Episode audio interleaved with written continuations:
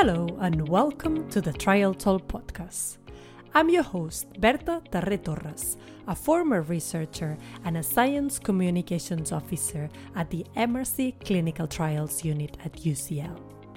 In this show, we explore the clinical trial landscape by talking to the clinicians, researchers, and patients that are behind the work we do.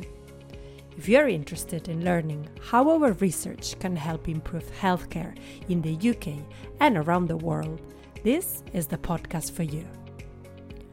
This is the final part of our series on Octopus, the first multi arm, multi stage trial in progressive multiple sclerosis, or MS, that is designed and run by the MRC CTU at UCL. From the beginning, Octopus was co designed with people affected by MS. They have been central to every aspect of the trial, and they will continue to shape it throughout its entire duration.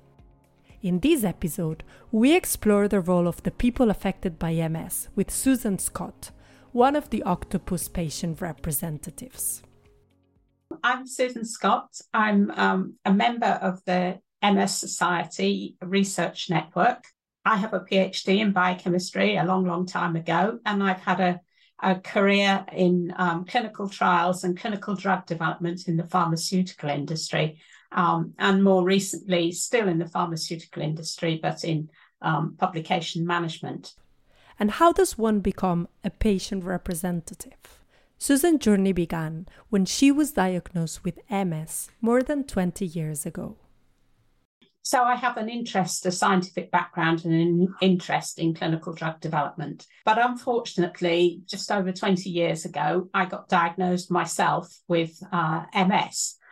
And I was really fortunate in the fact that I was close to a centre of excellence and got, I got highly effective treatment very early on after the diagnosis.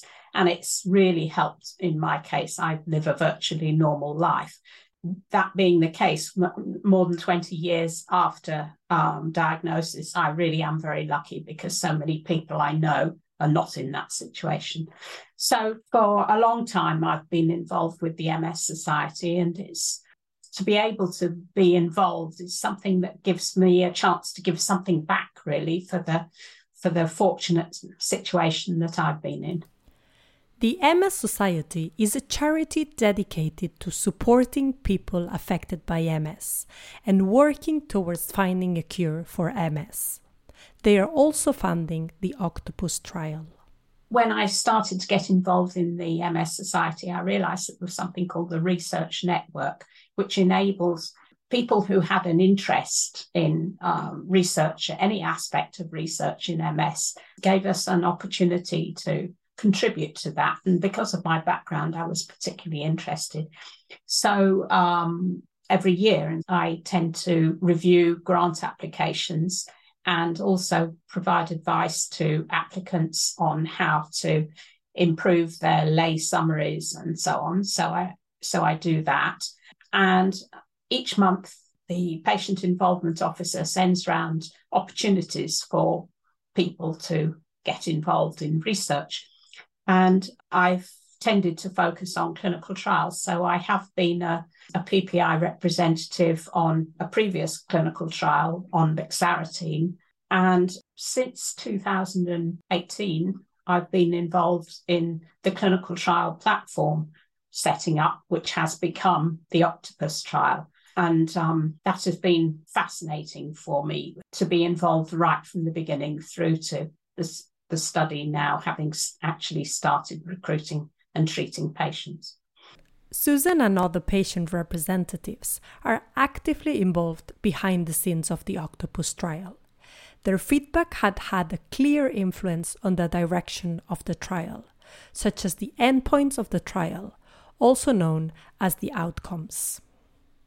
There have been a, a, a lot of different things that we've um, contributed to discussions about making sure that, that the trial measures something that's relevant to the patients. So um, the change in the level of disability, which is captured through the um, endpoints that have been chosen. It's very important to look at whether the from the patient's perspective is it worth me taking part in this trial is the effort involved likely to have benefit for me and then practical things like how many mri scans are there? How long am i going to be in the mri scanner? How many tablets do i have to take? Do i have to sort of jiggle them around food and and all all that sort of scheduling? Octopus patient representatives were also involved in establishing the eligibility criteria for Octopus, as well as its flexible trial design. The, the eligibility criteria have been definitely influenced by patients because uh, working with ne- the neurologists, we really wanted to make it as inclusive as possible. So people with progressive MS are often older than those with relapsing remitting MS because they've had the disease for longer. So we wanted to extend the age range as much as possible. And currently the age range is up to 70 years old, which is much older than many trials. And also in terms of the, what's called the expanded disability status scale, which is EDSS, that goes up to eight in this trial, whereas normally it's cut off at around six or 6.5. So that means that people who cannot walk but still have use of their arms and speech and so on are, ina- are able to take part in this trial, which is really what we want to include because the, the point of the trial is to see if we can stop the continuing disability that accumulates in progressive MS. So it's really good that we can um, include people with who are older and more disabled. And it provides hope because those groups of people have been excluded from clinical trials for so long.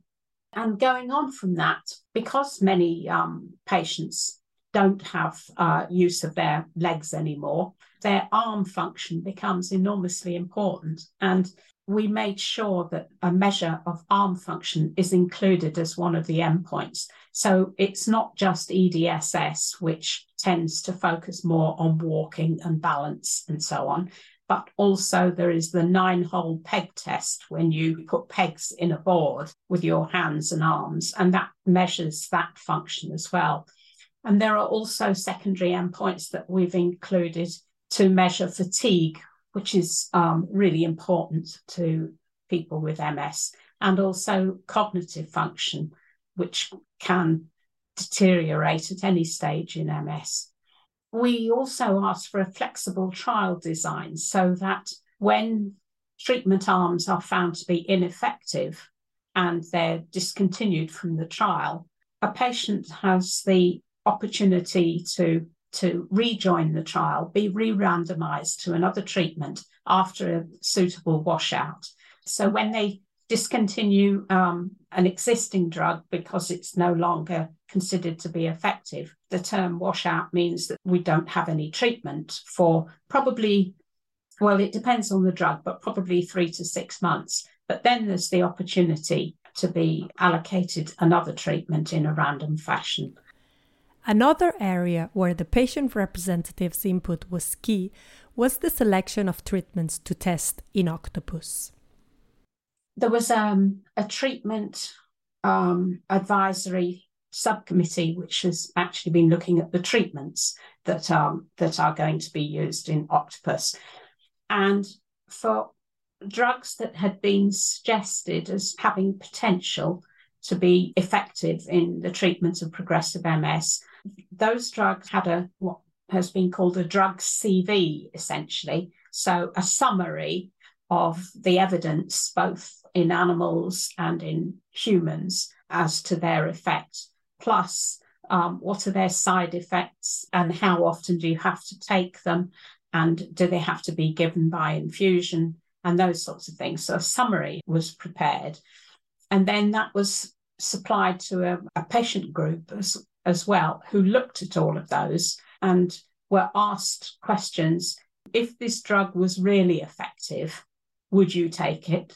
If it's only moderately effective, would you take it? And if if it turns out to be ineffective, would you take it?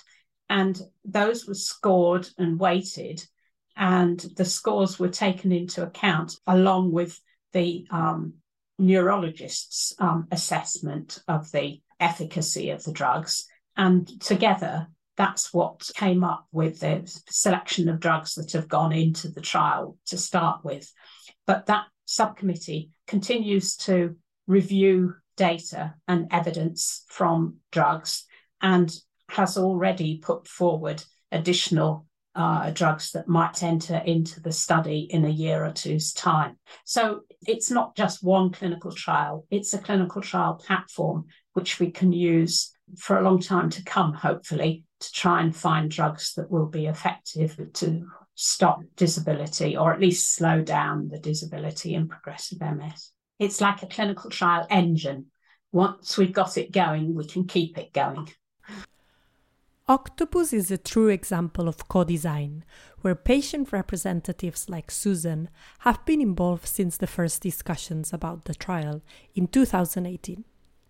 To increase the diversity of people involved, Octopus also set up a separate patient and public involvement or PPI forum. It consists of a group of people affected by MS that haven't been involved in the octopus trial yet, but they are available to provide additional feedback into all aspects of the trial.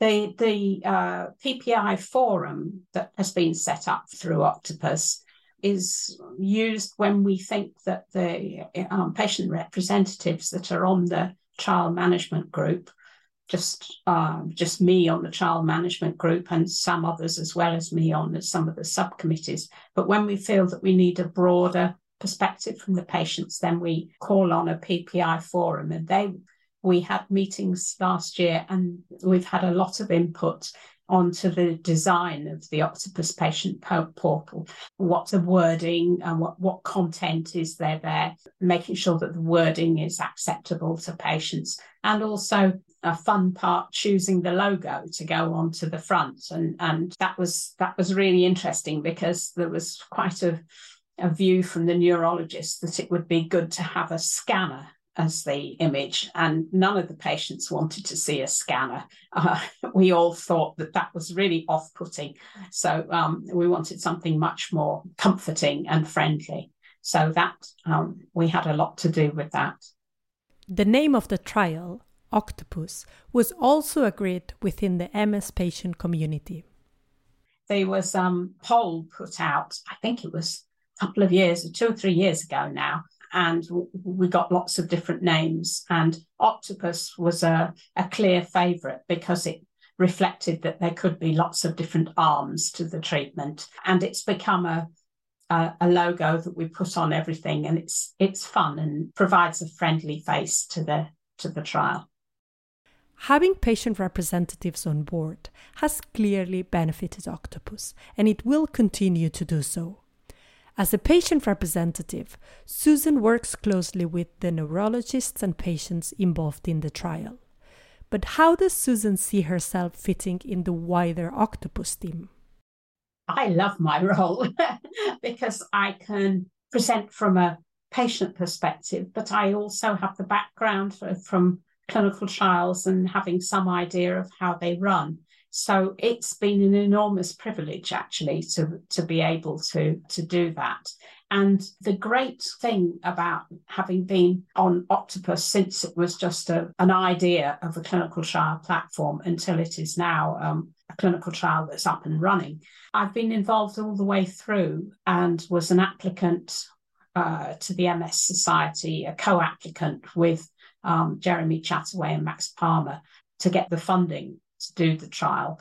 And then I have been involved as a standing member of the trial management group and involved in the subcommittee, particularly on, on the communication platform. So I tend to join the meetings on a monthly basis and I'm treated as one of the team. So I can stay quiet and listen if I have a question, I put up my hand and ask a question. I'm often asked what I think of particular decisions. So it feels extremely collaborative and cooperative. And it's it feels like true co-design between the scientists and the patients and it, it's a great way to work and I, I think we should be encouraging it as much as possible the launch of octopus is a huge milestone in the ms research community there is a lot of hope and excitement that the trial will find a new treatment for progressive ms but what does octopus mean to someone like susan and other people living with ms there are a couple of things. One is for people with relapsing remitting MS. Many of them, but not all, will go on to develop progressive MS. And for those that do, the chance and the hope that there are still drugs to be discovered which are going to help in the later stages of the disease are really critical for younger people who are diagnosed with MS and may get worse despite treatment. Uh, to know that, that there will be treatments that can help in the later stages of the disease is really helpful. And the other thing is for those with progressive MS now, I, I work in the local group um, of, of the MS Society, and many of my colleagues are, you know, really quite disabled and there's been nothing for them for all these years. And so to actually provide some hope that even if they don't benefit, that taking part in the research may means that future people with progressive MS can benefit, you know, really makes a big difference and is really, really worthwhile. I see people in wheelchairs that I work with who, who have so many hurdles to overcome in every day. And when you're able bodied, you don't realize how much effort has to go into doing everything if you're not able bodied. And so that's why I'm really keen to see research in this area. It won't come overnight, but at least to get going with this so that in a in the, a decade on we'll have good treatments in place. If you are affected by MS and want to become a patient representative, there are several ways you can get involved in research. For, for people with MS, there is the research network that has a dedicated page on the on the MS Society website, and that will give a good description of what the role entails and materials that you have to study and pass so that you're sufficiently knowledgeable about how research works to be able to contribute. And then once you're on that list, there are emails that come out most months saying, these are the opportunities that there are. Um, would you like to get involved?